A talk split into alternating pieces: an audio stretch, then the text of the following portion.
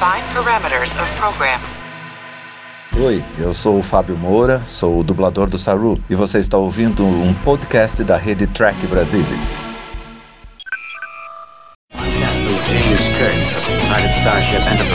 I speak from pure logic. Make it so, Nabor. You cannot deny me, Cisco. coffee in that letter. Where no man has gone before.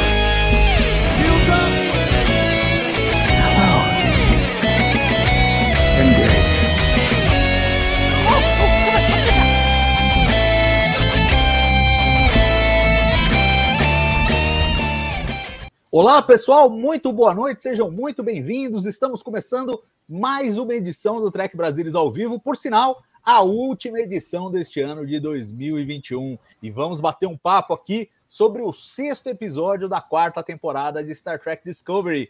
É Stormy Weather, um episódio que lembra, tem relances aí de episódios anteriores de Star Trek, tem uma pegada muito tradicional, é aquele famoso bottle show que se passa todo ambientado dentro da nave, não tem aventura em planetas e tal, mas um episódio do ponto de vista emocional, do ponto de vista dramático dos personagens, é um episódio bem denso. Bom, para bater esse papo aqui comigo hoje, estão a bordo Alexandre Madruga, bem-vindo, Madruga, boa noite. Salve, galera, boa noite. E a Nívia Dória. Oi, Nívia, tudo bom? Boa noite, Oh. bem-vinda.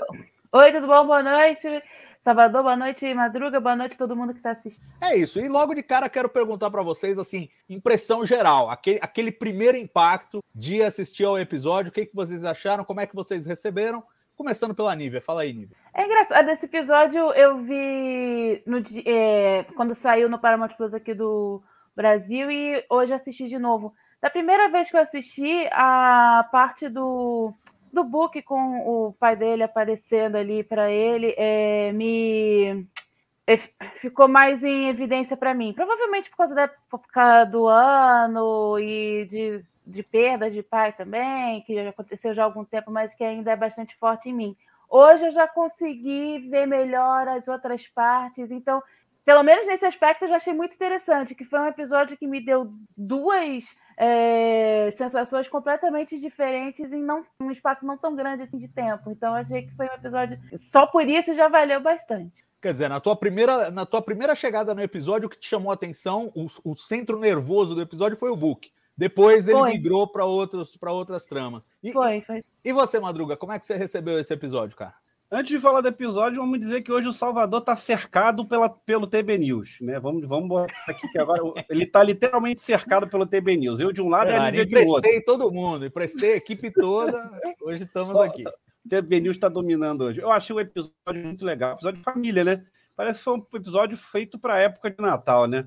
E deve ter sido uma coincidência, porque essas datas ficaram meio enlou- enlouquecidas aí de lançamento. Mas eu achei o episódio muito legal, muito, muito bom.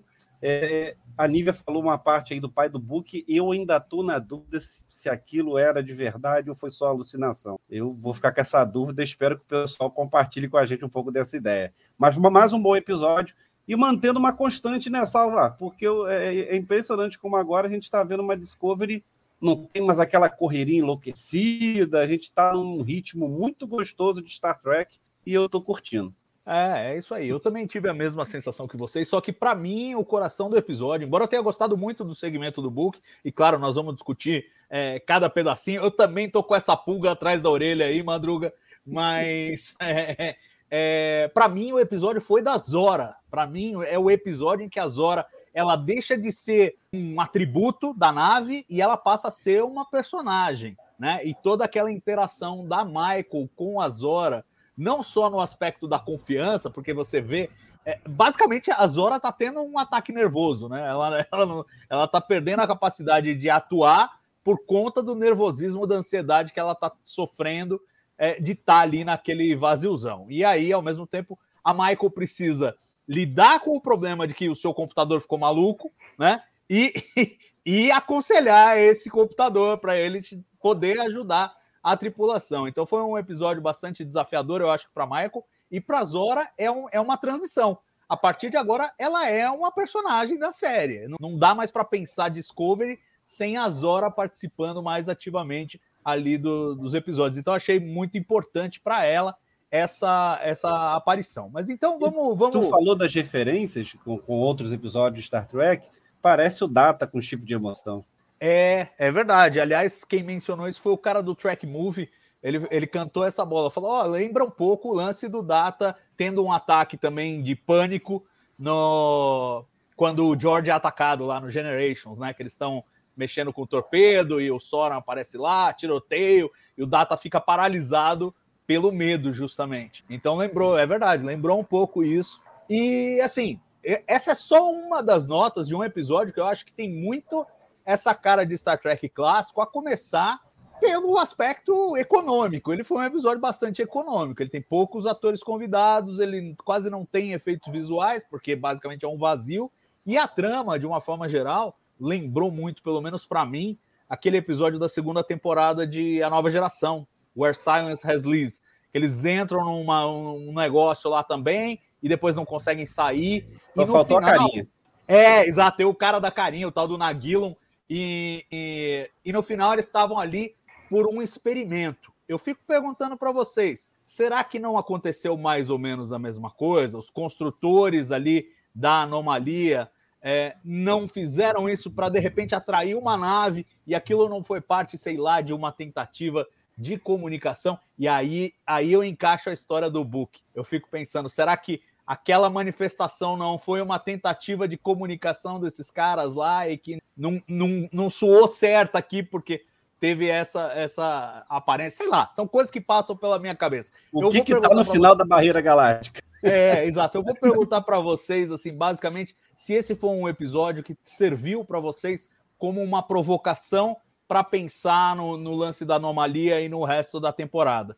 Porque ele joga ali uma pista que eu acho muito legal, que é falar que ele é, que o, que o negócio vem de, de fora da galáxia, né?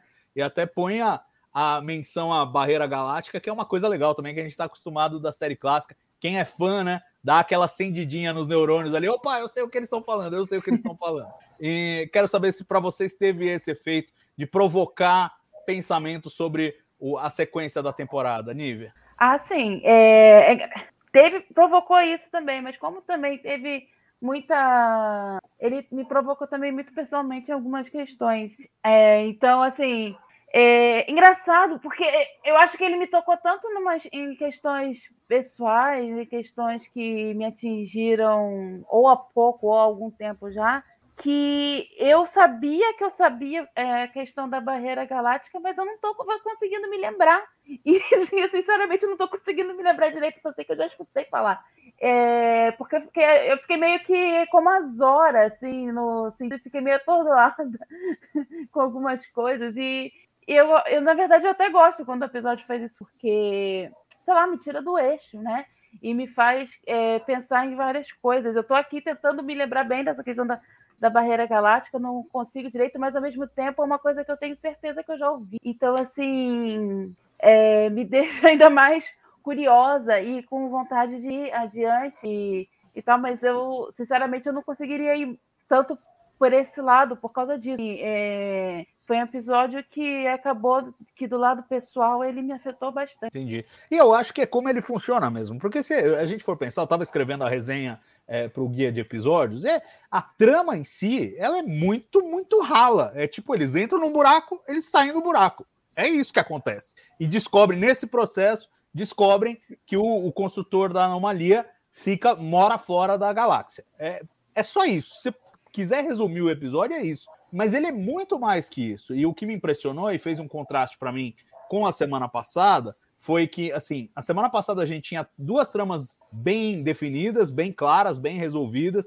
e que tinham seus meandros, tinham ali as reviravoltas, tinham as dificuldades, a, escalada do perigo e tal, tudo muito claramente desenhado, aquele formatinho ação-aventura meio clássico. Esse aqui, a gente teve um pouco isso, mas o principal, o foco, eram de fato os personagens, como eles estavam reagindo às situações que estavam sendo impostas. E aí eu acho que, apesar dele ter uma trama muito mais simples que as duas do episódio anterior, ele acaba sendo mais rico emocionalmente. Ele me falou mais ao coração do que o episódio anterior, justamente no foco do Book e no foco da Zora com a Michael. Foi assim para você, Madruga? E como é que você vê, aproveitando a pergunta que eu fiz para a Nívia, te, te provocou outras especulações? Ah, me provocou, só que assim, ao contrário do, ao contrário do chefe, eu não tenho memória que o chefe tem, né? A Nívia fica lá, eu já ouvi falar nisso. Aí eu vou aqui, ó, recorro ao meu banco de dados. Ó. Aí eu consigo achar as coisas, porque senão não dá memória, não dá, não.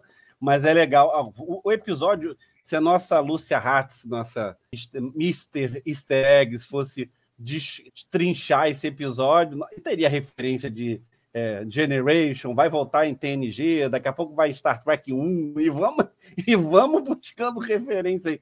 Cara, eu achei, eu achei muito legal essa parte do, que o episódio remete a uma ideia, e aí tu, tu a, a trama não tem muita coisa, mas mais uma vez eles estão aproveitando para desenvolver os personagens, e aí a gente vai vendo várias aflições que os personagens passaram, e isso estão sendo camadas sendo, sendo colocadas em todos os personagens literalmente todos os personagens.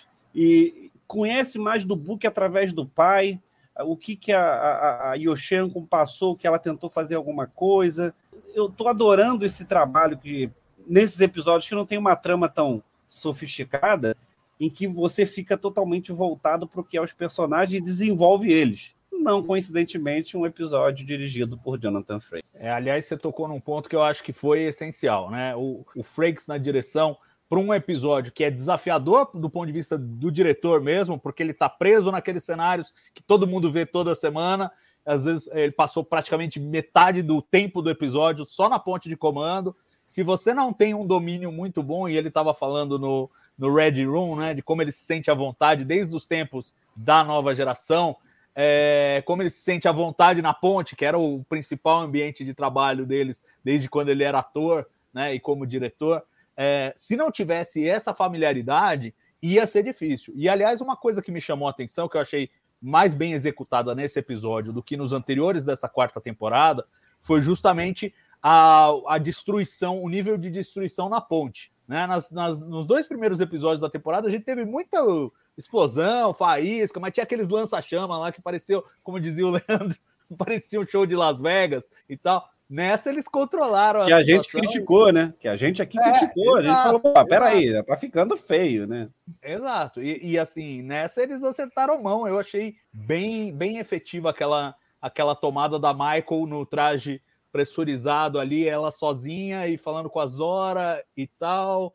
E, e aquela, aquela, aquela situação de explosão, fogo na frente da ponte, aquilo aquilo para mim funcionou e acho que tem muito do, do diretor nisso, de fazer essas cenas funcionarem em cenários que a gente está cansado de ver. Em, em, um episódio que tinha tudo para ser meio cansativo, ele acaba fluindo, fluindo super bem. É, é, esse é um segmento que é difícil quebrar em tramas, né? Porque é basicamente uma história só. E, e eu acho que o que a gente pode falar mais é dos, dos desenvolvimentos. Um dos desenvolvimentos que eu acho que a gente tem que citar, e gostaria de ouvir a opinião de vocês, é do Gray. Finalmente, o Gray tem alguma coisa para fazer além de ser o fantasminha de Adira. Né?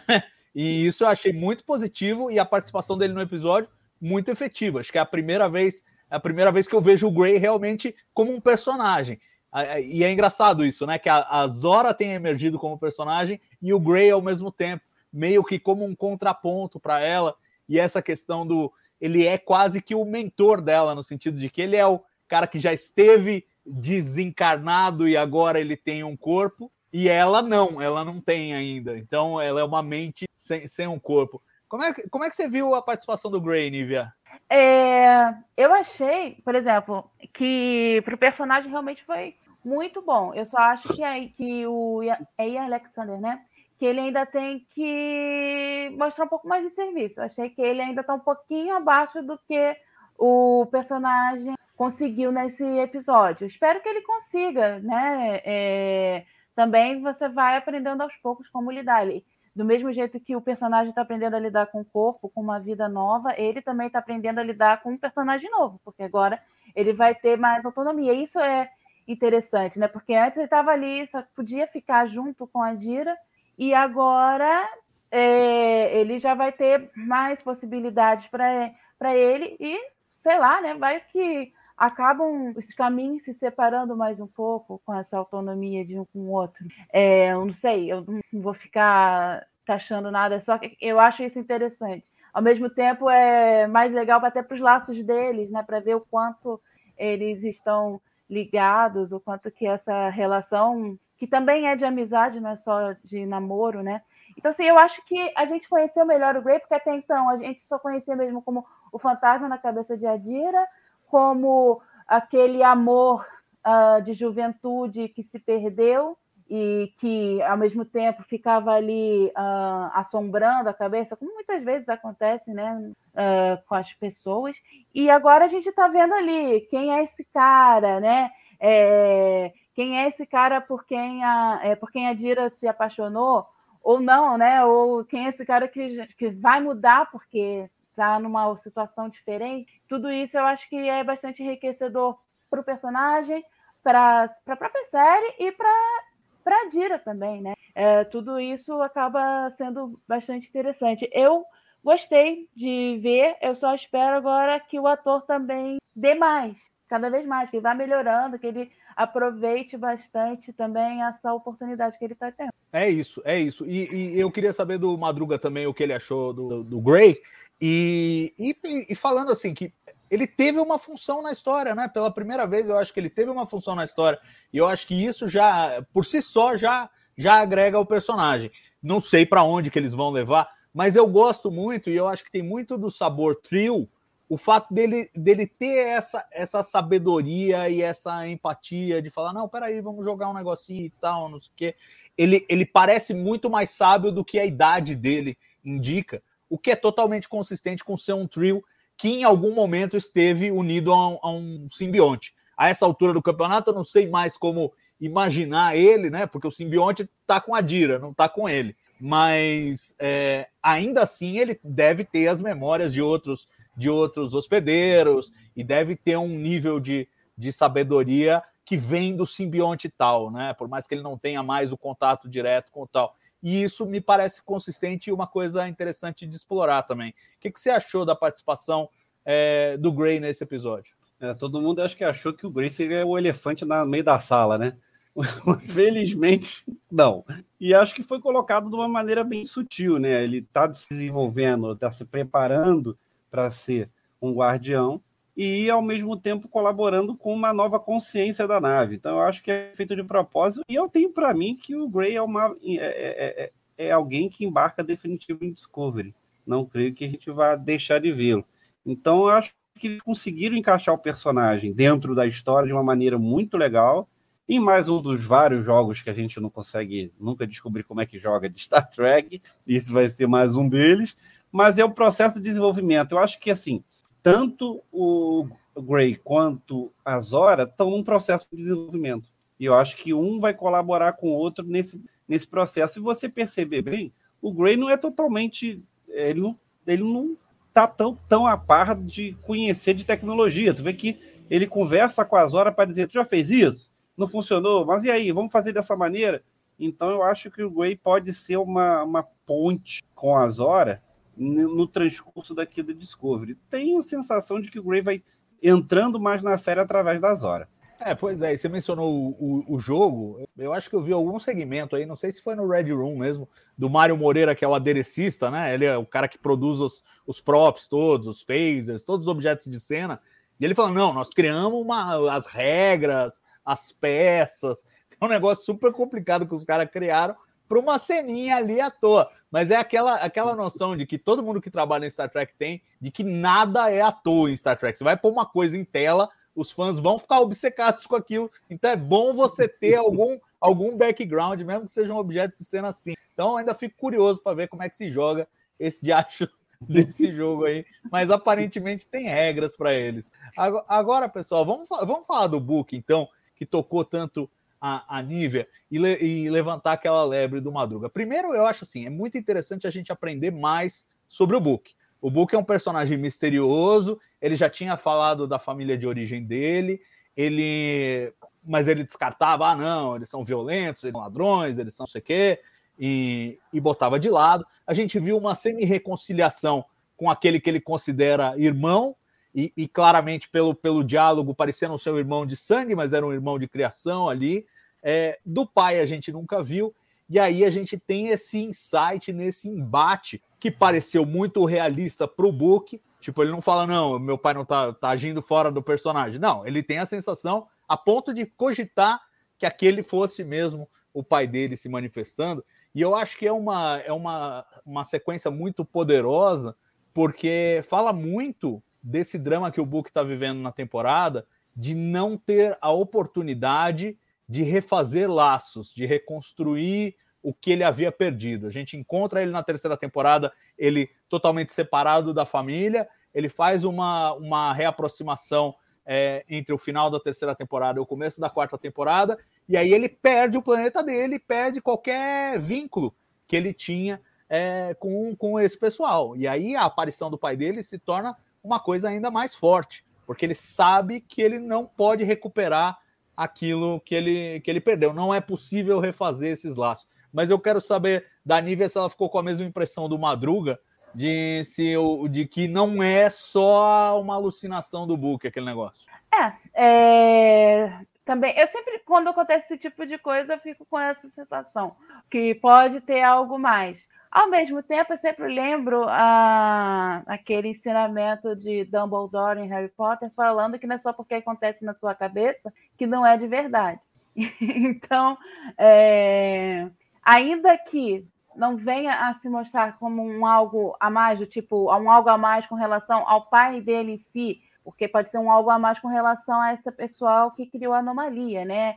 Uh, mas é, mesmo que não tivesse nada mais em nenhum outro caminho, só pelo fato de tudo, o, de como aconteceu tudo aquilo com o Book, o Book conseguir se confrontar com esse passado, que apesar dele renegar, faz parte dele, né? Como qualquer passado que a gente tenha, está ali dentro da gente. Como é, se a gente for ver também várias coisas que o pai dele estava ali é, questionando naquele momento, é, são coisas que ele próprio estava se questionando ah, nos outros episódios também. Ah, por que, que tem que ficar parado? Por que, que, eu, vou, é, por que, que eu não posso pegar a nave e ir atrás? Por que, que eu não posso tentar? Eu tenho que tentar resolver e não sei o quê. Então, assim, é, eu acho que funciona, vai funcionar de qualquer uma das duas formas, mas sendo jornada e podendo ter essas outras uh, possibilidades, tendo essas outras possibilidades, eu espero que tenham algo a mais. Só que eu não.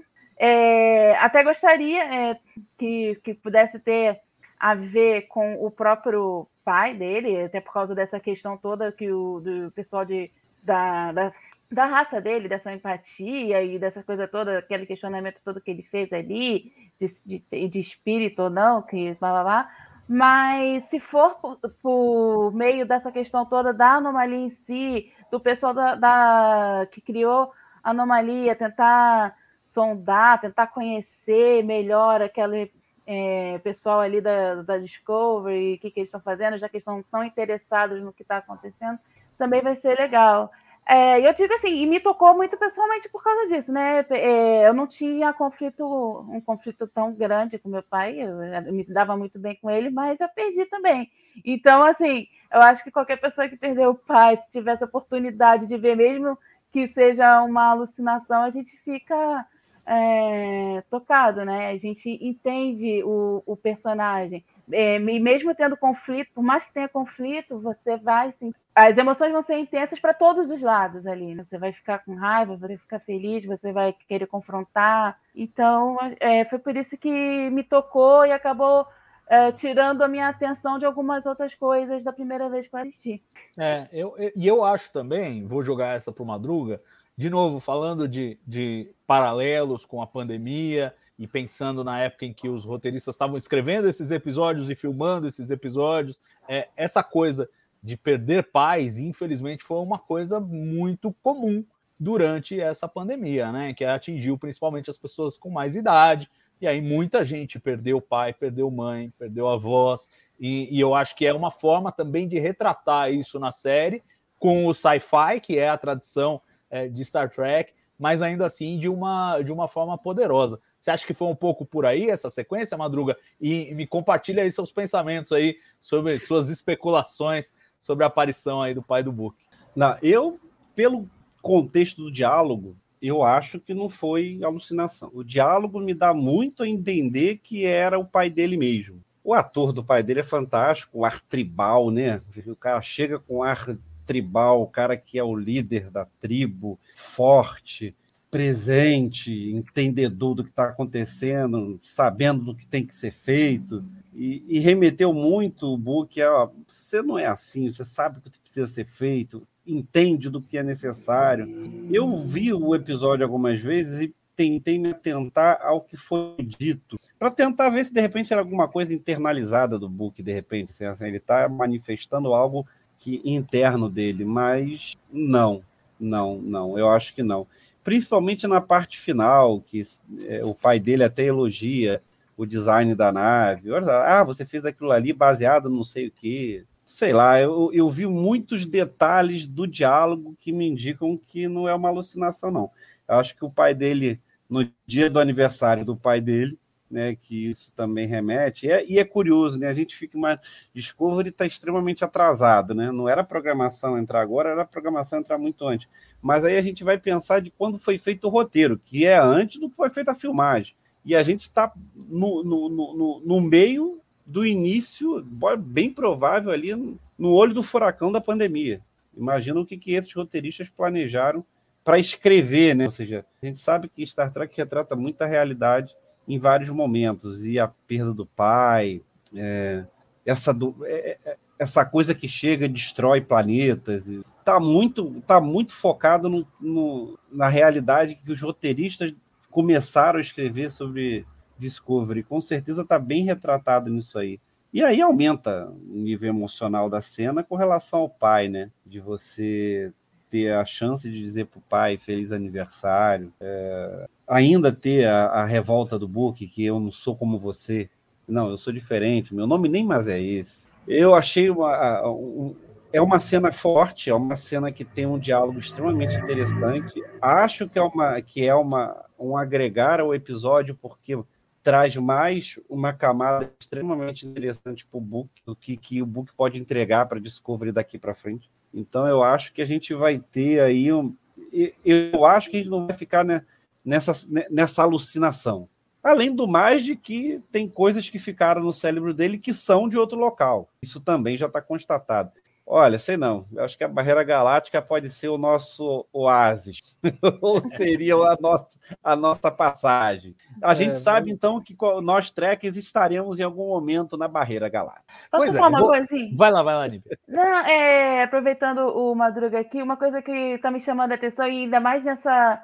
É, assim, Discovery sempre, mas nesse episódio eu achei muito legal aquela cena com eram tantos atores negros e, e o Wilson Cruz, que é latino e tal, ele, eu achei tão legal ver aquilo dali. A, o, é, não tanto tempo atrás ia ser tão difícil a gente ver isso. Eu fiquei muito feliz com aquilo, fiquei bem orgulhosa daquilo ali. É só um, um detalhezinho não, que a gente está falando dessa parte que eu achei muito legal, ver tantos atores negros. É, e, é, é bom faz, achar faz que é isso é, muito bem, né? É, Salvador é. vão achar que a, a, velha discussão de achar que é lacração, né? Que eu não consigo é, entender. Assumir a lacração e lacração pode ser pra...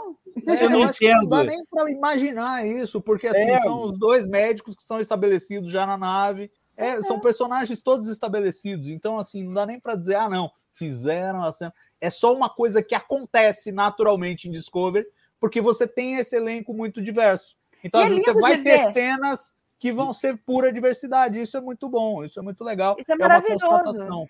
Você pois é. tem é. essas mulheres também fortes na Discovery, e você tem uma cena que você tem vários atores negros ali e tal. Isso é muito importante de se ver. Né? E, e Jornada fala sobre isso, por que não mostrar isso de uma maneira bem didática? Assim, ó, todo mundo aqui. Assim, eu achei muito bonita essa, é. assim, nesse sentido. Agora eu queria pegar um gancho aqui num comentário do Joinhedo, que ele fala: o teleporte só não conseguiu salvar aquele alferes, mesmo podendo ser usado em qualquer ponto da nave. E por que, que eu pesco isso, gente?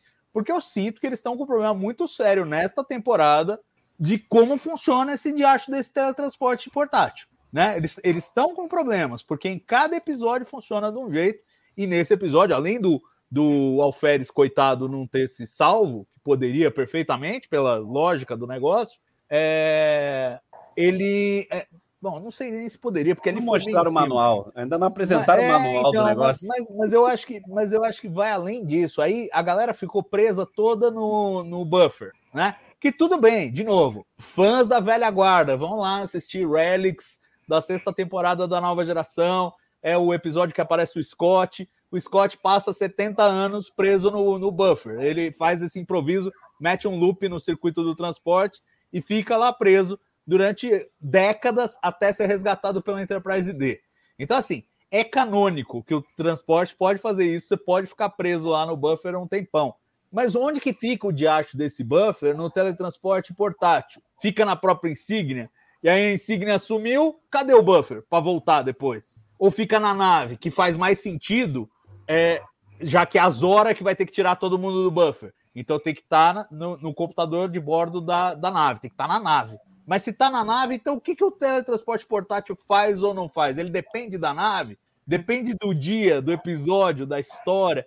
Tá complicado, não tá, gente? Fala aí. É, o- essa parte do, teletransporte, a gente tem congruências, né? Porque a gente acaba no, no- faltaram frases em vários momentos que podiam facilmente matar esse assunto. Uma frasezinha, era fácil matar isso. Mas é verdade, a gente. O- o- e aos poucos a gente vai achando mais, né? À medida que vai passando os episódios, a gente, poxa, mas podia ter usado. Mas peraí, não pode? Peraí, não pode porque, sei lá, o que estava acontecendo na nave impedia, sei lá, enfim. Era uma frase para resolver, né? O que eu acho que tá faltando mesmo, na real, é os roteiristas sentarem e combinarem. Olha, funciona assim. O bagulho usa isso, usa aquilo. É, pode ser individual em certas circunstâncias, em outras precisa do apoio da nave. Tem um manualzinho mesmo para eles, para referência própria. Para eles, quando forem escrever o episódio, saberem, porque essa altura eles não sabem nem que frase que eles têm que usar ou não para contornar. É um clássico de Star Trek. Ah, o teletransporte não funciona por causa da radiação, não sei o quê. Ah, essa coisa de pifar o teletransporte numa circunstância específica para tocar uma história é muito comum. Mas fica muito difícil dos próprios roteiristas terem esses lampejos se eles não têm um domínio de como funciona o negócio, para ter regras estabelecidas. Eu acho que é isso que eles precisam sentar lá e conversar. Precisamos conversar sobre teletransporte. E aí, aí combinar como é que o negócio funciona. Porque senão a gente Alguém fica tem o tentando manual dessa bagaça. e cada dia é um negócio diferente. É uma coisa que nos velhos tempos iam falar pro Okuda, pro Rick Sternbach, ó, faz aí o manual do negócio pra gente entender. E aí, e aí, e aí pronto, resolveria. Mas eu acho que é, uma, é um problema que eles precisam resolver, porque senão fica muito ao sabor do episódio, da, da necessidade. Ah, Tilly não pode transportar lá no planeta. Aí agora pode, aí depois não pode de novo. Agora fica todo mundo no buffer, mas fica o buffer. Parece que eles se esquecem do teletransporte por um tempo e de repente eles. Ah, é, eles agora têm teletransporte individual, a gente tem que falar o porquê que não usou. Então vamos usar uma desculpa qualquer. Né? Assim, Exato, é exato. E eu, e eu acho que isso é, é, é muito problemático, porque assim, se fosse assim, tipo, ah, esses episódios dessa temporada, mas não, é um troço central de Star Trek. Eles vão usar de novo e de novo, e de novo e de novo. Então eles precisam resolver isso em algum momento, porque senão vai virar bagunça, senão cada É, tu vê dia que é tem- uma regra diferente. Nos comentários já tem até uma teoria aí, né? O Danilo tá dando. Tá, tá- como não tem essa explicação, as teorias vão vindo, né? É o que o Danilo falou, né? É, pelo que eu entendi, só os oficiais mais graduados têm esse portátil. Não, não me parece Pô, isso. Não. Mas não me parece isso, mas assim, a falta de explicação do teletransporte faz com que a gente tenha que conjecturar essas coisas para tentar entender o raciocínio dos caras. Então aí vem essa explicação que o tipo que o Danilo deu. Então é, eu acho que quando a gente fez, quando entrou o, o teletransporte é, único, eu não- eu não- a gente sempre fica na dúvida por causa da edição, né? Porque uma frase, um contexto, corta na edição, É, acaba- mas- vai a mas bagaça o- toda pro, pro, pro saco, Então, né? se- então, se fosse um episódio, eu, É, eu- não, já eu tem, né? subscreveria essa tese. Mas como são muitos, em que cada hora funciona de um jeito, tá claro para mim que eles não, não conversaram Não. sobre isso ainda, que eles não combinaram direito como funciona. Eles, Eles bolaram lá na terceira temporada, olha que legal, botaram no primeiro episódio, e o Book e a Michael saltando feito loucos, e até agora não chegaram a uma conclusão de ó, como é que a gente faz para isso funcionar do ponto de vista ficcional, sem quebrar o universo. E eu acho que Do ma- do isso manual. tarde. Do manual do teletransporte, eu só sei que ele demora 30 segundos para carregar. Isso é a única coisa que eu acho que eu tenho É, no manual. é verdade, do é manual. verdade. Eles Ah, não, e no, lá. transporte, e no transporte embaixo d'água. Ah, não, mas eles transportaram. Ah, não. Eles Não não, eles transportaram para debaixo d'água. É, mas eles, é, não eles, não locali- não localiza. eles não conseguiam localizar ele É. debaixo d'água. É. Então, a gente Isso, já tem dois itens do manual. Temporada e meia atrás, já não lembro. Pois é, eu tenho que ficar anotando tudo que os caras falam, tentar juntar tudo. Mas não necessariamente isso vai funcionar amanhã, entendeu? O problema é esse. o Exato. problema exato. é esse. Eu acho que eles se esquecem durante o tempo que tem, só lembram quando é conveniente e pronto. E faz do jeito que for. E, e acabou. Não, e de novo, eu acho que é a tradição e, e é perfeitamente possível eles usarem do jeito que quiserem. Mas se eles sabem como funciona, eles também sabem quais são as frases que eles precisam incluir para fazer funcionar de outro jeito na hora Com que eles certeza. precisam. Né? Então, é só uma questão deles, deles se organizarem um pouco melhor para pensar nisso. Que eu acho que tem- é, é- é uma, uma coisa de discovery mesmo. Por exemplo, eles tratam o engenheiro e o cientista mais ou menos da mesma forma. De vez em quando o Stamets faz coisas de engenheiro, de vez em quando ele faz coisas de cientista. É, tem um pouco dessa confusão técnica, eu acho, que aos pouquinhos tá, tá, tá melhorando, tá se organizando. Mas eu é, é uma falha ainda, eu acho que eles precisam corrigir. Agora, vamos falar de coisa boa, porque assim, uma coisa que eu gostei muito nesse episódio é a Michael como capitão. Eu acho que a Michael como capitão, primeiro, fez muito bem a série. A essa altura já estamos aí com seis episódios dela como capitão. Podemos conversar um pouco sobre isso. E eu acho que isso fica muito bem exemplificado nesse episódio, porque a gente tem uma participação relevante de muitos personagens, o pessoal da ponte, todo mundo tem o seu momento, todo mundo tem uma ideia para dar, uma sugestão, aquela coisa de solução de problemas, que eu acho que era mais difícil de fazer quando a Michael eh, não era capitão, porque ela não centralizava a coisa toda. Então, para a história passar por ela, ela tinha que ser a solução. E agora não, a gente vê uma Michael que é uma capitão como a gente está acostumado a ver os capitães. Ela senta lá, ela que decide as coisas, mas ela pergunta: e aí, que que vocês, quais são as ideias que vocês trazem aqui para a mesa para a gente resolver? E Mas, eu acho que nesse episódio ela exerceu a capitania de uma forma muito boa. E Fala, jogando a pergunta para você, que aí vamos falar com um jornalista científico, que acho que acho que vale a tela. Vamos deixar os três na tela mesmo. A, a participação da doutora Erin McDonald não está parecendo muito forte agora? Ah, eu acho, principalmente nos primeiros episódios. É, é, sendo bem honesto, de uns dois para cá já deu uma, né? Já virou uma coisa meio. Ai, a gente pode falar um pouco de tecnobaboseira esse episódio, que tem um pouco, né? As coisas já estão ficando meio bumpy, mas é, assim, meio chacoalhadas, né? É, muita lombada no caminho. Mas assim, já tem um peso muito maior, muito maior e muito melhor, né? Só que a Erin, eu acho que ela ajuda muito mais na parte de não errar em astrofísica, é, do, do que propriamente nessa coisa da ciência inventada. Ciência inventada é um pouco mais difícil. E, e tecnologia, então. É, E outra, tem, tem alguns problemas que são funcionais da série. Tipo, a- até hoje a gente não sabe quem é o engenheiro-chefe da nave. É a, é a Reno? A gente não sabe. A gente não sabe quem é o médico-chefe da nave. É, é a Pollard? É o Colbert? Quem é? Quem é? O Colbert não era. Se for, agora é que ele virou, porque não era. Então, assim, tem algumas coisas que desde o início na série foram estruturadas dessa maneira e que tudo bem, porque a ideia original era você acompanhar um personagem na jornada pela nave, então não necessariamente você precisava conhecer todas as, as pessoas que estavam ali operando, mas ao, ao- ao passo que a série vai mudando e vai se tornando mais tradicional, a gente precisa mais desses papéis tradicionais, eu acho, e faz alguma falta. Mas, por outro lado, tudo bem, esse é um vício da série. né, também não é uma coisa que eu sofro, sabe? De ver o Stamets fazendo, tudo bem, é, tu- tudo bem. É, mas o que eu acho que a gente viu muito ganho foi ter a Michael como capitão, porque agora não tem mais esse dilema. Ela, ela senta com todo mundo e acha a solução naquele jeito mais tradicional é, de Star Trek, em que ela pode brilhar sem precisar monopolizar as atenções. Vocês têm sentido isso? Que a série está mais relaxada, mais assentada? E eu queria que vocês comentassem especificamente o papel da Michael nesse episódio, porque eu gostei muito. Tanto na hora de, ó, vamos entrar, ó, vamos fazer isso, e aí, vocês têm alguma ideia? Vamos tentar isso, depois vamos tentar aquilo, isso não. Até o momento que ela decide, não, vamos sair, não tá rolando isso aqui. Que é uma decisão de comando importante. Eu sinto assim, que ela tá tomando as mesmas decisões que a gente tomaria assistindo. E isso dá uma, um certo reconforto de você falar, não, tudo bem, estamos aqui vivendo esse momento juntos. Queria que vocês comentassem um pouquinho da Michael Capitão. Vamos começar pela Nívia. Ah, sim. é, Eu cheguei a falar, é, acho que foi no balanço da temporada passada, que naquele momento é que eu não achava que é, seria o momento da Michael virar capitão e tal. mas ao mesmo tempo, como ela já era, eu queria vê-la como capitão. E o que a gente está vendo até agora tá incrível. Eu estou gostando muito mesmo dela como capitão. Ela tá é, daqueles capitães que ouvem o, o que os outros têm a dizer, quem é especialista nessa sua determinada área, mas ao mesmo tempo ela está pensando também. Ela não toma uma decisão do tipo simplesmente porque você falou que que fulaninho falou uma coisa, não, ela está ali, ela está tentando ouvir o que cada um está dizendo e tentando encontrar uma, a melhor maneira.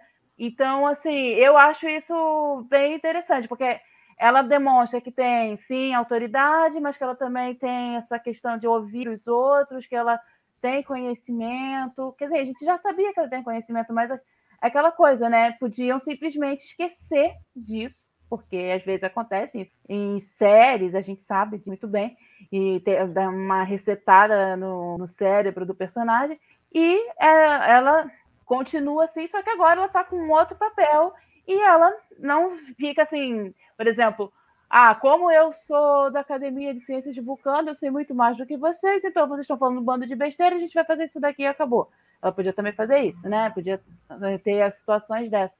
Mas eu estou gostando disso tudo. Estou gostando da parte da autoridade, estou gostando é, do, de como ela ouve os outros, como ela ouve o Saru é, também. E eu gostei também que teve a, o Saru teve o, a parte dele ali que ele estava que ele uma, comandou ali a ponte também muito bem, mostrando que ele realmente também está é, nesse ponto de, mesmo de ser capitão. A gente já tinha visto isso na temporada passada, continua nisso, apesar da Michael estar tá agora. Então, eu acho que é legal mostrar isso também, que a nave está em boas mãos, mesmo se acontecer alguma coisa. Né? Mas, e nesse sentido que você falou de é, não ficar tudo na mão dela, de, ou de assim, ela, ela brilha, ela é importante para a série, ela é a personagem principal, mas você não precisa massacrar tudo, é todas as questões uh, psicológicas, emocionais, todas as questões de comando, todas as decisões científicas, tudo era com ela. Não, agora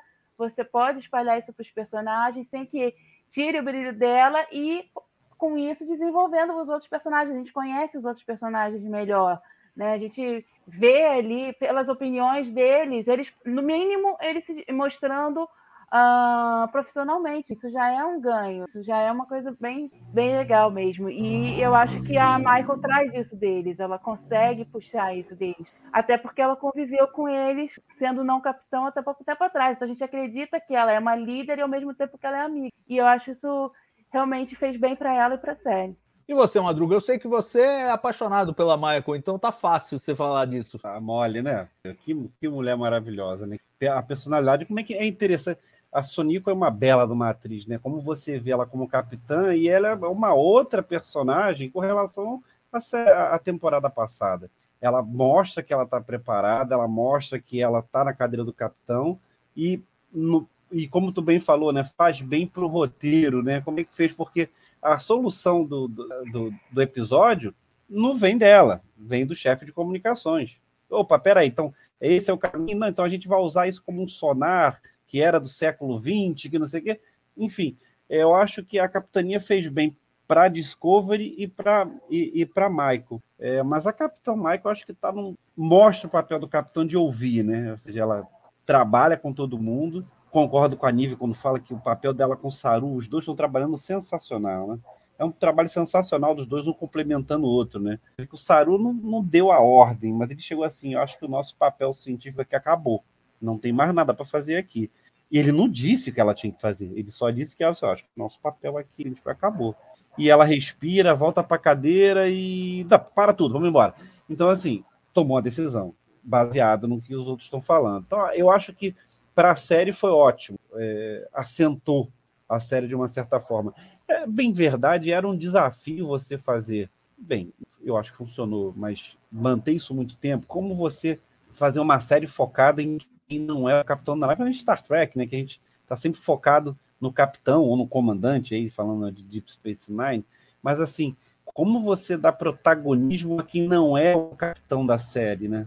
E aí eles conseguiram fazer isso durante um tempo, não dá para levar em conta na época do Pike, porque ali teve outra situação maravilhosa, graças a Deus, mas assim, foi bom para a série. E eu acho que foi bom para Michael. E eu acho que a Michael está podendo dar uma interpretação de capitão extremamente boa, sensacional. Eu acho que até o momento dela ter virado capitã, uma mulher negra, ser capitã e protagonista de uma série de Star Trek, o momento é, foi perfeitamente encaixado.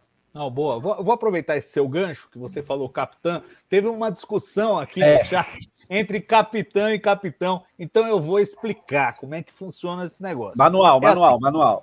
É, é basicamente uma questão de padronização. Você escolhe como que você vai usar.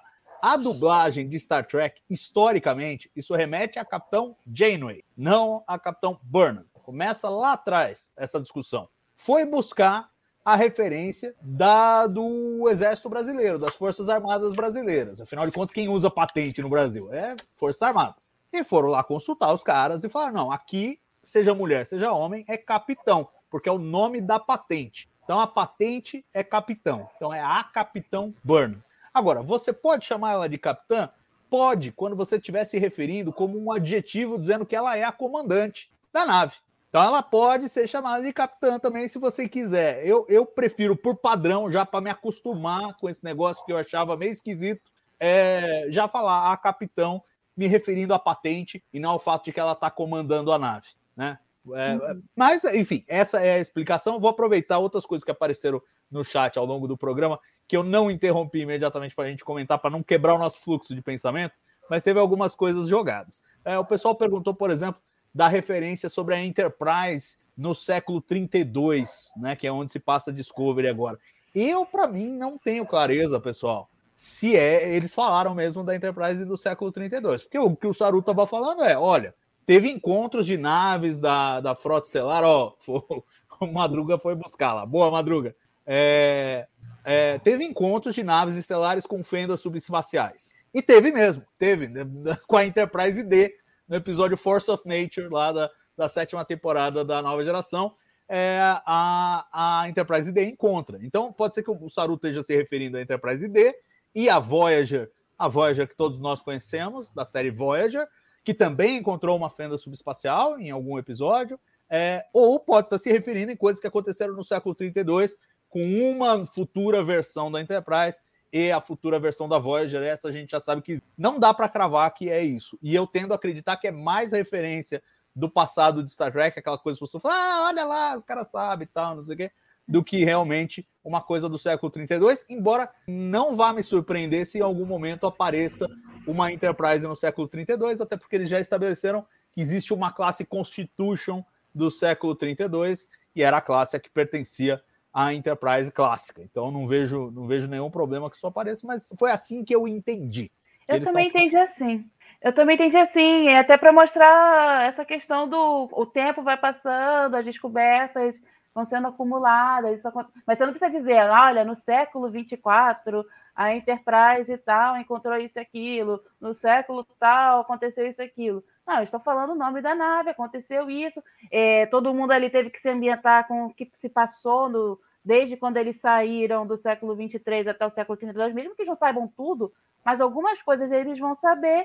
E então o Saru pegou, falou ali, e não precisa especificar. Foi um encontro de uma nave chamada Enterprise com esse tipo de fenômeno pode ter acontecido até com mais de uma Enterprise, mais de uma Voyager e tal, mas são nomes que nós reconhecemos e podia ter falado outros nomes que a gente nunca ouviu, mas eu não ia ecoar na gente. É, e só para jogar o papo da Barreira Galáctica, que também apareceu no chat em algum momento, a Barreira Galáctica apareceu em Where No Man Has Gone Before, o segundo piloto da série clássica, que eles entram lá e o Gary Mitchell frita o cérebro dele e, e ele vira super poderoso é, é, um negócio que apareceu só na série clássica e apareceu algumas vezes, né? Nas, nas três temporadas, é, muito tangencialmente. O único que foi central na história foi no, no, segundo piloto. Depois foi ignorado solenemente pelas outras séries. E em Lower Decks tivemos alguma coisa tangencial, porque tem a, a coisa do, do Ramson que ele vira ele vira super poderoso lá, igual o Gary Mitchell também no, no episódio clássico que eles chamam de energias estranhas. Então a, a, a, barreira galáctica supostamente seria de energias estranhas, mas eles não, eles não, eu acho que eles não citaram nominalmente a barreira galáctica. Agora aqui é, realmente citaram e eu acho que é um resgate super legal. Não faz o menor sentido do ponto de vista físico, do mesmo jeito que não fazia a barreira no centro da galáxia lá, que guarda o deus de Chacari e tal, e não sei o quê. Mas faz parte da mitologia da, da, da franquia. Então, por que não usar essas referências do universo? Eu gostei. Já deu uma- existe, não foi rebutado, então vamos usar. né? Exato. E, e, assim, é um, é um ótimo jeito de você falar veio de fora da galáxia, que todos os fãs antenados vão entender é, e vão sacar, falar isso faz sentido, sem entregar de onde vem. Porque, veja, é muito difícil você falar, não, veio de fora da galáxia e não sabemos de onde. Agora, o truque da barreira ajuda você, como ela separa a galáxia do resto, que está para fora, tudo que passar pela barreira vai carregar essa assinatura e a gente sabe que veio de fora, mas não sabe de onde. Então, mantenha o mistério ao mesmo tempo que entrega a informação. Achei um uso bem inteligente da própria mitologia da série é, e da, da franquia nesse, nesse lance aí. Vamos. é, deixa eu ver aqui. Vou exibir aqui uns comentários sobre a Enterprise. E aí vou chamar os momentos do episódio. Vamos começar com. Nham, nham. É, Carimbo do Jim.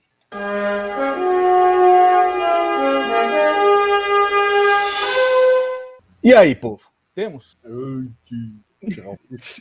Eu adoro ouvir os outros primeiro. Bom, eu vou, eu vou lançar o meu, então. Eu vou lançar o meu também.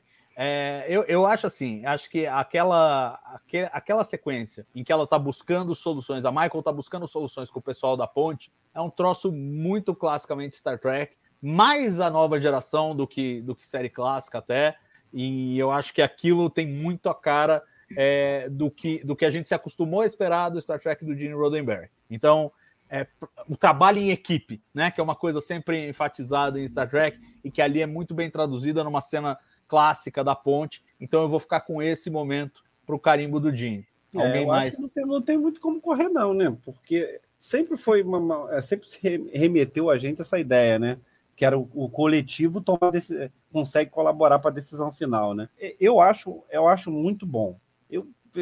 Me veio à- cabeça algumas outras cenas, mas eu acho é, é, aquela conversa do Saru com Booker sobre a raiva, aquilo também me deu um gancho assim, assim eu, tenho raiva, mas assim eu não foco nela, não é, não é eu tô sentado com os caras que mataram minha família e, e, e eu tenho raiva e o, e o Booker ainda fala assim, cara, mas você parece tão sereno. Então assim, eu acho que é a evolução da sociedade ali acho que também tem um carimbão do Gene. Bem lembrado, bem lembrado, mano. E você, Nívia?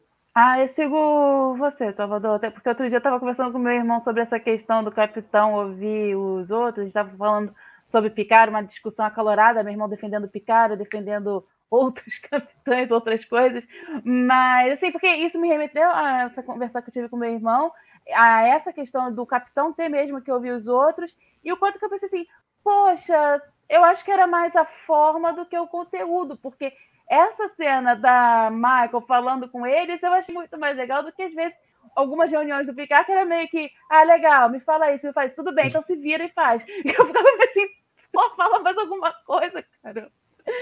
Então, assim, é, por isso que eu falei, é, tem que dizer que ela tem também conhecimento, ela está conversando, ela está ouvindo, ela tem conhecimento, ela vai ah, botar aquilo dali em prática, porque ela sabe que aquilo dali pode dar certo, porque ela viu que faz sentido, e a gente sabe disso, porque a gente também viu essa história. Mesmo que ela possa não falar, "Ah, não, porque é, eu sei que isso, isso, isso aconteceu. Não, a gente sabe que ela sabe, porque a gente já viu que ela fez. Então, eu realmente também acho que esse é o carimbo do Dini, por causa dessa questão do trabalho em equipe e, e, e tudo isso, da união, né? Boa. Vamos agora para o outro extremo do espectro com o momento cérebro de Spock.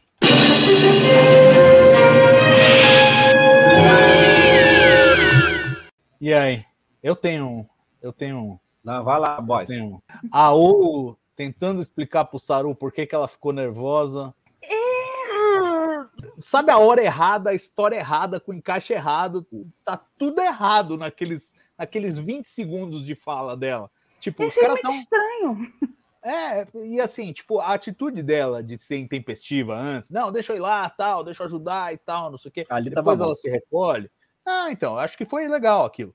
E ela pedir desculpa também acho que foi legal.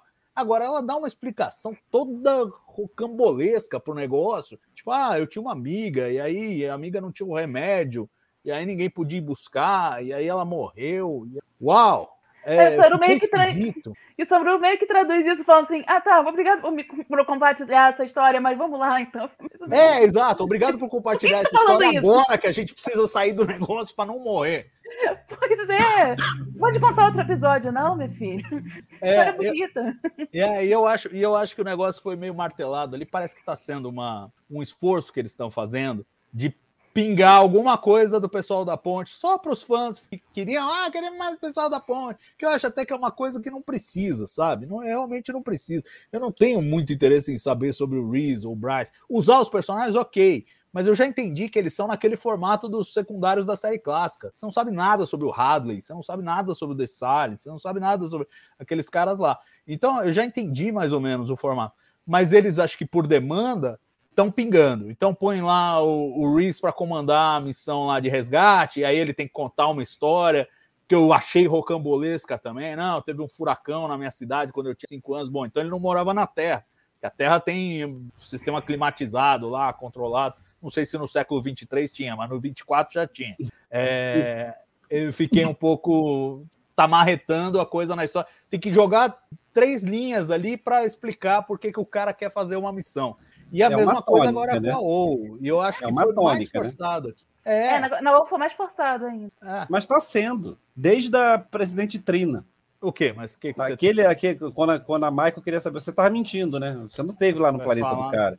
Acho que já estava Ah, montando, é. já, entendeu? É. Eu acho que eles Mas é estão a querendo fazer né? camada. A Tirina, Tirina é presidente de, de, É, a- a- não, a presidente A da Rilak. federação, perdão, a É, isso. Eu acho que desde lá já estão querendo. Eu acho que são camadas que eles estão querendo colocar nos personagens. E assim, talvez não não não, não tá sendo legal, né? Porque a da Michael foi a mesma coisa. Ela tá presa num troço, trans- saindo de, um, de uma estação para Discovery, no meio do negócio pegando fogo. Me bota no particular com ela aí um minutinho que eu quero bater um papo. Então, assim, é, é, é, eles estão querendo criar camadas e estão tendo, pelo menos eu acho que para justificar no roteiro não tá ficando legal. É, acho que tem um erro de timing. É, no- é na hora errada. É tipo no meio do negócio mais tenso para para ter uma conversinha do passado do personagem. Não, para mim ali não, não funcionou. Foi uma coisa que me tirou do. Me tirou do. Que, e não que foi tá uma- falando? não foi uma opção que eles usaram, mas também funcionaria super bem se de repente fizesse a eles remeter a um déjà vu. né, né, Um déjà vu. Seria, ah, isso aconteceu, tá lá, por isso que eu sou assim agora. Dá para amarrar isso um pouquinho mais e focava bem mais Mas- no mas- personagem. É, né? mas- é, mas eu acho que o momento era errado. Ela podia explicar. Primeiro, que a história precisa ter mais correlação, eu acho, Sim. do que teve. Segundo, que a- aquela não é a hora, está no meio da emergência. Depois você vai, Temos ó. que, temos que É, sair você tá falando assim, ó, desculpa aí, Saru, depois te explico. Foi mal. Mas É, No eu final da terceira, que eu errei, desculpa aí. Pronto, já tava bom. no né? final da terceira temporada fizeram mais por ela, naquela coisinha lá, dela poder respirar mais tempo, não sei o quê. Aí a gente já teve um vislumbre do, do passado dela, foi legal. É, É, e na mas segunda aqui não, aqui temporada, não o lance dela ter si- sido criada numa comunidade ludita tal, que até eu acho que orna com isso que eles usaram nesse episódio, mas assim, o momento estava errado. Para mim, ali era o cérebro de Spock, não sei vocês aí se vocês têm algum outro. Não, Não, concordo. vai- Também fiquei assim, tipo, tá legal essa história. Foi exatamente o que o Soro falou. Tá, obrigado por compartilhar, mas dane-se agora. Vamos meter o pé. Podemos, é, podemos fazer uma menção honrosa para música? Porque a Zora canta a música mais deprimente do mundo para Naquele momento era para desconcentrar mesmo. né? Michael. É tipo, ó, chora aí, chora que ferrou tudo. É Olha o aqui, tempo ó. nublado. Pinta essa dor e nada. esqueça a outra. Não, mas eu acho que nesse ponto tem uma explicação, Salva, baseada em Calypso. Ela gosta das coisas antigas. Não, sim, eu, eu perfeito, mas canta assim in the rain, pô. Mais animado. A música é muito deprimente, a música é muito e ela não é, ela não reconforta, eu acho. Podia Acho ser uma é música antiga, mas Acho tinha que é uma coisa de vo- você bater em si mesmo para você esquecer outra dor que você tá É, mais ou menos, é, quase foi quase isso. Exatamente, exatamente. Então assim, É. eu ainda acho o momento da ou mais complicado, mas fica como menção honrosa esse aí, Eu vai. vou, eu vou. Olha só, gente, é uma piada, tá? Mas a música escolhida podia ser assim: se correr o bicho pega, se ficar o bicho come. É, é, é, Não, assim, ela, ela não conhece samba, não. Não, coisa diferente. Não, ó, para citar um outro, para citar um outro exemplo, você lembra quando o Stamets teve que perfurar a cabeça da, da Chile e que eles cantaram lá uma música tal, ele ainda pergunta, não, qual é a sua música favorita? E aí eles, né? É, acho que era um. Agora eu não lembro, tá tentando. Era um David Bowie, eu acho. É, acho que era. E, e assim, tudo bem, ali, ali eu acho que funcionou, ficou bonitinho, porque tinha uma coisa tipo, ó, estou cantando uma música que te reconforta. Nesse é não, vou cantar uma música para você ficar mais deprimido. Você tá morrendo, sendo cozida aí na ponte, e eu ainda vou cantar uma música para você morrer deprimida. Então, assim, menção honrosa, menção honrosa pela escolha. Aí tem toda uma história, né, de que essa Stormy Weather aí foi uma música famosa com uma, uma cantora que é, é avó da Jenny Lumet, que é, é produtora executiva da, de Discovery. Então Discovery. pode ser que tenha, tenha chegado por aí, aí a história. Mas é deprimente demais, tá louco. Coitado da é. Michael. É uma vai música que dá um nome legal de episódio. Tu vai morrer. A música é assim, tu vai morrer. É mais ou menos isso. Bom, vamos agora para o momento chip de emoção.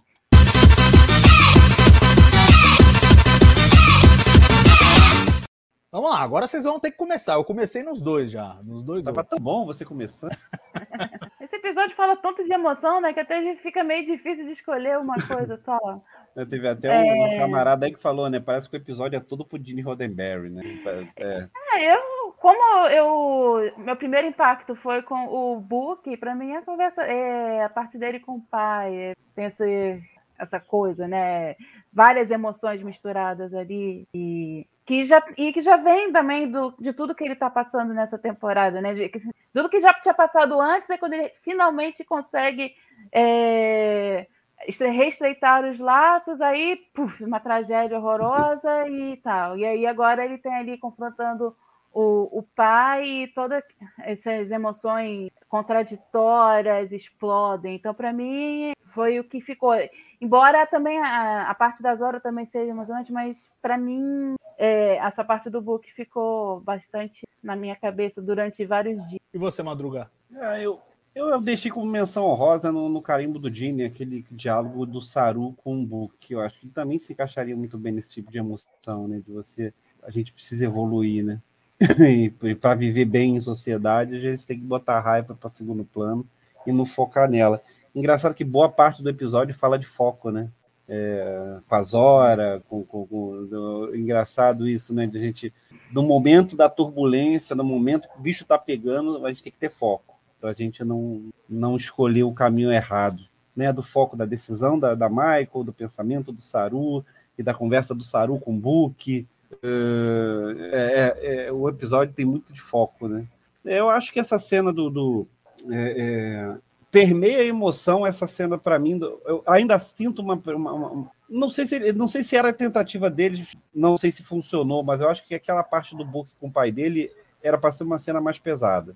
Era para ser uma cena mais pesada e eu acho que o Frakes conseguiu é, é, tirar meio da, da cartola desse, até os takes de, de, de imagem. Tem uma hora que o Book fala pro pai, pô, é, pai, tá bom, feliz aniversário. O pai já não tá mais, depois a câmera mexe, já o pai não tá mais ali na posição. Aquilo é o momento que ele teve a chance de, de se despedir do pai e ainda o felicitar de, de, de aniversário. Tem, o episódio tem bons pontos de emoção. É, eu, eu gosto muito dessa, dessa sequência do book, principalmente quando ele fala: eu escolho acreditar que isso aqui é verdade. Tipo, eu não sei se é, mas eu escolho acreditar que sim, porque isso, isso tem um significado para mim que transcende o, o, o simples fato de que você está aqui e a gente está tendo essa discussão. Então, eu gosto muito dessa sequência. Tendo dito isso, o momento que eu acho que mais me tocou foi a, a cena da, da Michael e da Zora sozinhos na ponte. E, a- e aquele drama todo, ok, depois vem a musiquinha, fica meio esquisito, mas antes da musiquinha, antes da musiquinha, tem uma hora que a Zora fala, não, eu estou com medo. E a Michael fala, eu também. Então, assim, ali tem uma, uma comunhão e ao mesmo tempo, né? E, e a Michael retoma uma, uma conversa que ela tinha descartado lá atrás, que a Zora pergunta: Você confia em mim, capitão? Eu falo, "É, Isso não interessa agora. Falo, "Meu, E ela reforça, né? Eu confio em você." computador. Né? Exato. E ela, Aí ela, é- ela reforça, eu confio em É. você. Exatamente, o payoff é nessa hora, depois que a Zora fala que tá com medo e tal. Mas na primeira vez que ela pergunta, ah, isso a gente discute depois, isso agora não vamos Isso é falar. não." importante. que eu achei meio arriscado da, da, da parte dela, e foi uma coisa que passou meio batido, mas era justamente para entregar essa cena lá na frente, que ela fala: Não, eu a propósito, Zora, eu confio em você e tal. Salva a gente aí, por favor. É a mesma cena do Picard com, com Data, né? Lá no, no Generation, né? De ele chegar assim: Ô, ô Data, eu não quero saber, você é oficial, da, então você se recompõe aí, vamos trabalhar. Depois é, é que ali é fala, Capitão Nascimento, né? Versão é... Capitão Nascimento do negócio. Aí depois o Picard chega é mais delicada. É, aí depois o Picard tem uma frase boa de efeito, tem que saber como... lá depois de ter dado do Capitão Nascimento. Então assim, é, é esse rap, esse episódio me remeteu a um monte de episódios passados. É, não, é, mas enfim, para votar aí como momento chip de emoção, aquela aquela troca de diálogo ali entre entre a Michael e a Zora quando o bicho tá pegando mesmo e ela tá sozinha lá no traje pressurizado, antes da musiquinha. Aí chegou a musiquinha e fala? Mas tudo bem, até ali funcionou muito bem. Agora, para terminar, eu quero puxar um comentário aqui, ó. O Antônio Carlos Pinto Pires fala: temos que considerar a possibilidade de que DMA seja uma máquina viva com o Vidier do primeiro filme de jornada no cinema. É, eu não acho que seja isso, e eu já disse aqui e continuo mantendo que eu não vou fazer especulações. Mas gostaria de, a, a, propósito de considerações finais, perguntar para vocês se vocês têm alguma especulação, se estão sentindo alguma coisa na água, para onde que está indo isso, é... enfim, quero ouvir vocês, mas ah, não! Pera aí. Pera, você viu Star Trek 1 até o fim, sabe de tudo. Fala sério. Tá parecendo muito, tá parecendo? Tá, tá parecendo. Barreira Galáctica, tá fora da. da...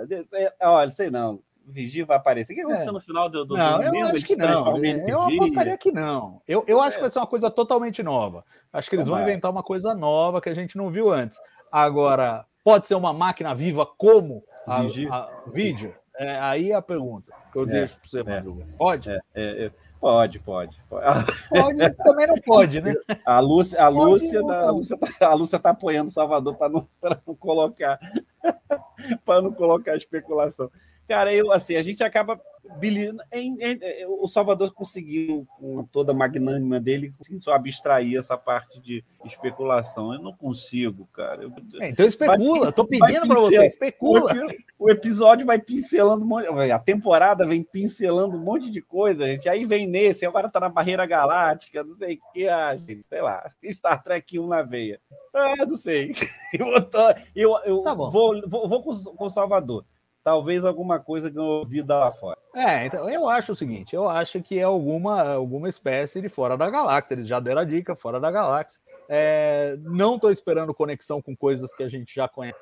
Não, é... Você falando, não espero que. Não falando, é, exato. Eu estou especulando. Completamente diferente. Exato, eu estou especulando o que não é, não o que é. Aí pode. Não, não, falando sério, não, eu realmente não sei, eu só espero ser surpreendido e espero que no final a gente tenha uma reviravolta de que o vilão não é vilão, porque senão não é muito Star Trek, né? Então vamos ver o que, que vai ser. É, acho que a gente teve isso na temporada passada, por mais que a solução não fosse satisfatória, é, muita gente não gostou da história do Sukal. O fato de não ser um vilão eu acho que é, um, é uma das marcas de Star Trek. Seria muito surpreendente se fosse uma coisa é, realmente malévola. É, o, Isso aí que tá rolando. falou que não teria vilão, né? Também tem essa dica é, aí. vamos, vamos. Falou que vamos não teria ver. um vilão.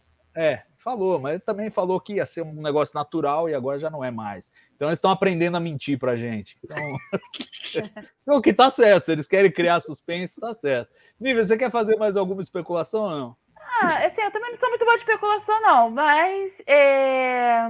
Eu não sei, eu acho que seria interessante se realmente não fosse alguém querendo exatamente prejudicar, mas talvez alguma coisa que ou tenha dado errado, ou alguma coisa que para eles lá não fizesse mal, mas para cá tá fazendo mal, e qualquer coisa do tipo, não necessariamente alguém, hahaha, quero dominar o seu lado da o outro lado daí do, da barreira galáctica e tal, tal, tal.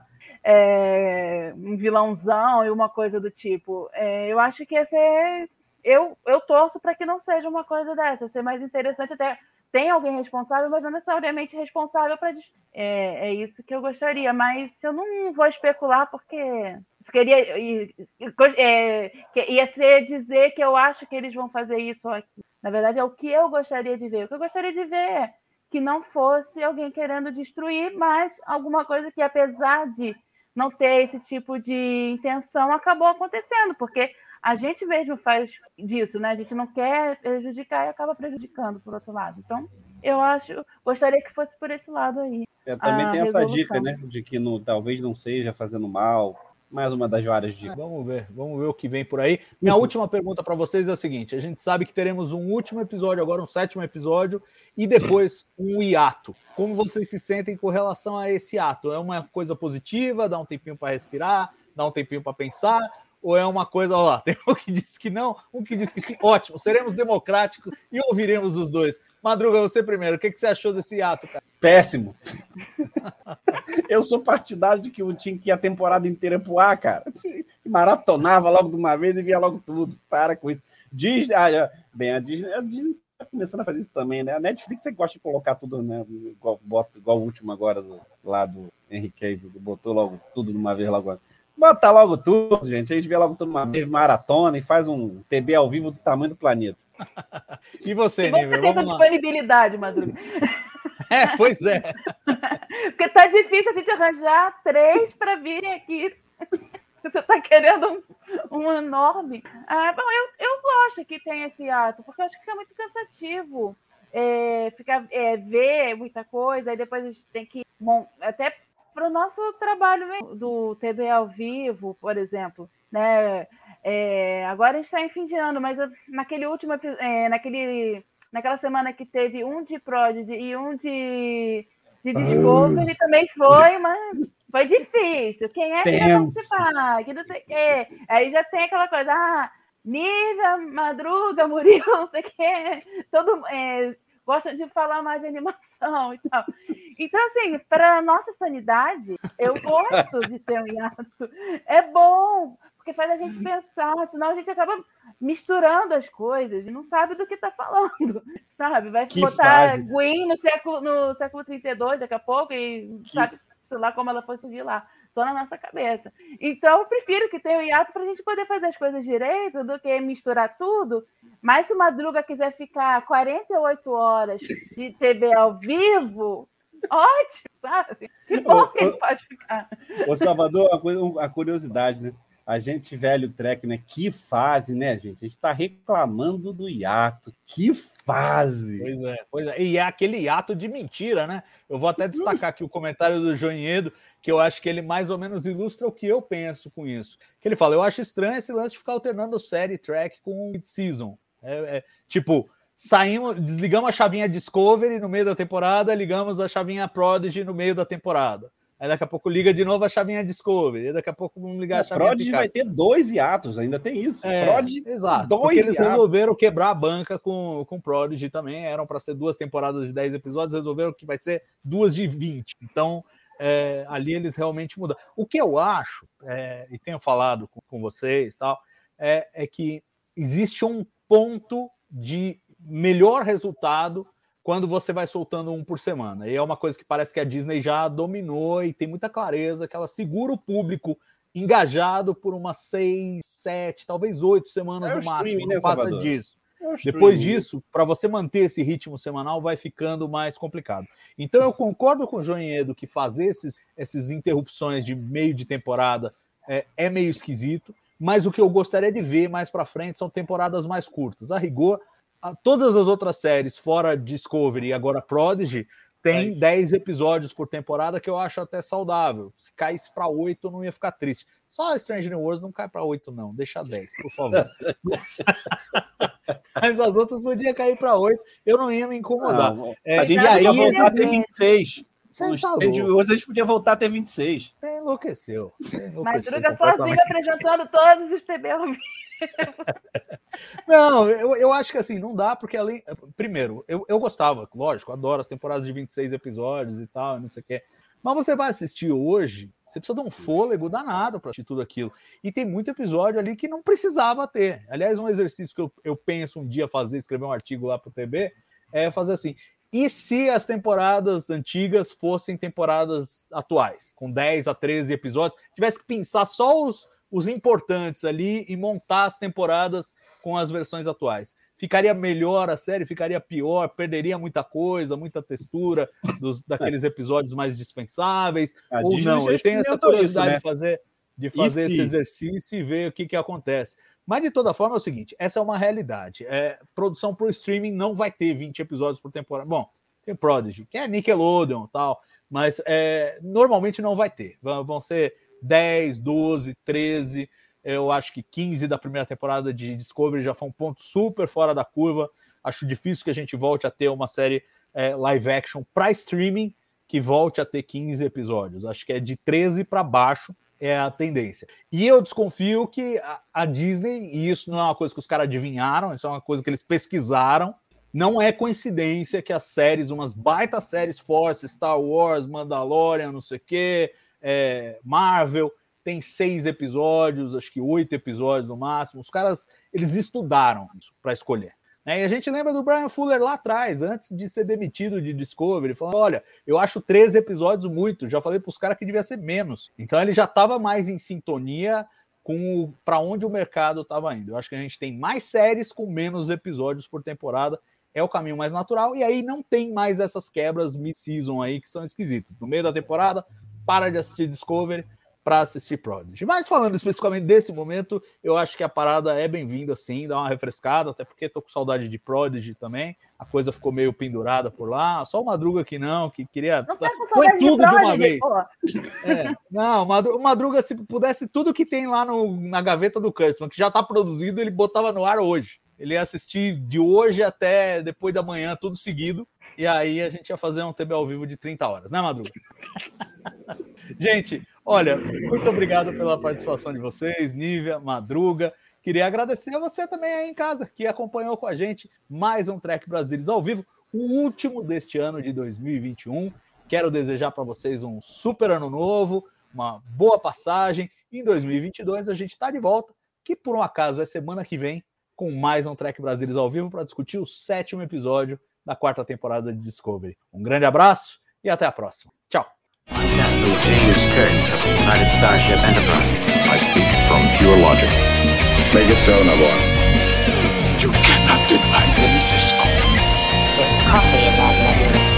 where no man has gone before.